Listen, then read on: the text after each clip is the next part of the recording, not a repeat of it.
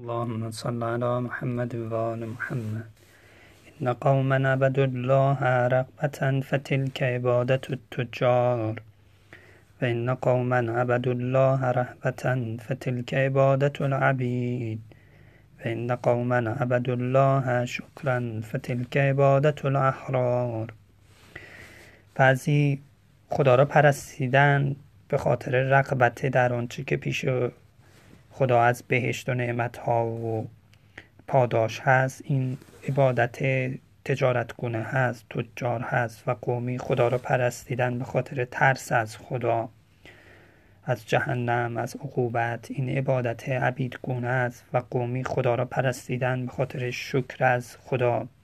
خدا را اهل عبودیت دونستن این عبادت احرار و آزادگان هست. آیا این سه درجه است یا سه طبقه عبودیت. مردم همیشه در همه دوران ها این به این سه قسمت تقسیم میشن یا اینکه میشه از عبادت رقبت گونه به عبادت رهبت گونه و از رهبت گونه به عبادت احرار سلوک کرد.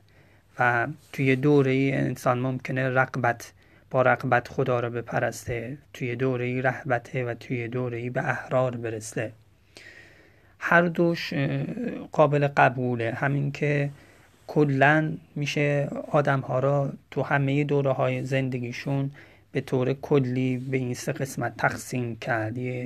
و هم, میشه برای عدهای قائل شد که تو شرایط مختلف زندگیشون یه سلوکی دارن. از رقبت به رهبت و از رهبت به احرار سلوک پیدا می‌کنن. اما اینکه آدم ها این سه طبقه میشن به هر حال الناس و معادن که معادن ذهب و الفضه. مردم ها معدن معدن هستن. حتی تو این چیزا معدن معدن هستن. و هر کسی باید به خودش رجوع کنه به اینکه چجوری خودش رو استخراج بکنه و کل میسر لما خلق له هر کسی باید ببینه با رقبت بهتر می‌تونه به طرف خدا بره یا با رحمت یا با احرار. فعلا اون چیزا استخراج کنه تا اینکه به, به مراحل بعدی آیا اینا می‌تونه عوضش کنه. اینجا دیگه یه نحوه بدا می‌خواد که در وجود شخص بدا بشه. و مرد کهن می‌خواد و گفت که چی مرد کهن می‌خواد و گاو نر دیگه که خیلی محکم پایین کاب بیسته که این درجه وجودی خودش رو بیاره بالا از تجارت گونه از عبادت تجارت گونه بیاره به احرار برسه از عبید گونه بیاره به احرار برسه. خدا را اهل عبادت ببینه و بخواد به خدا برسه. یه مطلبی دیگه اینه که این سه گروه همه معجورن و بهشتی هند اینطوری نیست که بگیم اگه برای بهشت و نعمت بود و حور و قصور بود بگی عبادتش قبول نیست و رد میشه و یا نمازش باطله. نه به حال انسان تماعه و به این چیزا احتیاج داره. اینها دان پاشیه که خدا کرده و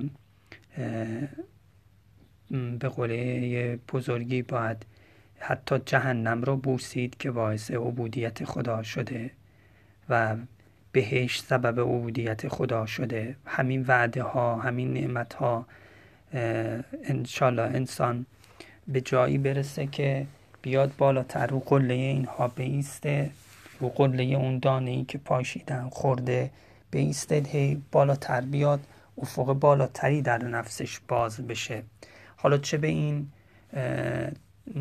دانه پاشی برسه که بیاد یه افق یه درجه بالاتر و چه نرسه در هر صورت این عبادتش قبوله و مقبول هست. ولی در هر صورت این هم عبادت رقبت گونه و عبادت رحبت گونه از روی ترس یا از روی رقبت خدا رو پرستیدن آیا می‌تونه مصداق این آیه شریفه باشه که ما یومنو بالله الا و اکثرهم مشرکون؟ اکثر این مردم به خدا ایمان نیاوردن الا اینکه اکثرشون مشرک هستن که تو سوره یوسف فرمود. بله می‌تونه مستاق یه نحوه شرک باشه ولی شرکی که همون مراتب مختلفه توحیده و ولی مغفوره نه شرکیه که قابل قفران نیست. بشر از این چیزا جدا نمیشه. اون خاص اولیاء کمبلی که فقط احرار گونه خدا را بپرستن امیده حالا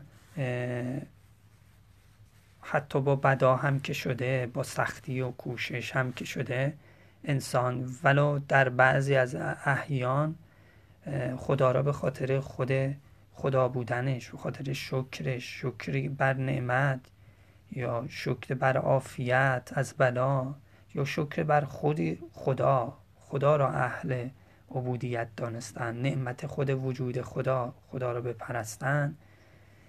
ولو در بعضی عملها بعضی مقطعها انسان این کار رو بکنه که به دهنش مزده بکنه و به این قله برسه و به درجه احرار برسه. احرار این نکته را میرسونه که بقیه پس احرار نیستن یا در بند نفعن. یا در بند ضرر هستن یا دهنش آب باز می‌کنه بر بعضی از نعمتها یا میترسه به خاطر بعضی از مطالب. ولی احرار یعنی نسبت به ترس و رقبت هرند فقط اومده خود خدا را می‌خواد. مثل سید و شهدا و اصحابشون.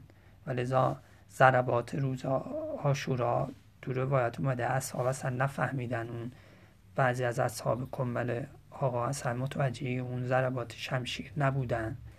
چون اینا احرار بودن. احرار از بلا احرار از رغبت به حتی به بهشت. و چه برسه به رغبت به دنیا که یه عده‌ای میترسیدند خونه هاشون خراب بشه اگه بیان تو سپاه. و نمی‌دونم اهل و ایالش اسیر بشن. یه عده اینطوری احرار از همه چی شدن و برای خدا آوردن خودشون رو و خدا هم اونجوری خودش رو سهم اونا کرد. خدا انشالله که ما را به این درجه از عبودیت برسونه.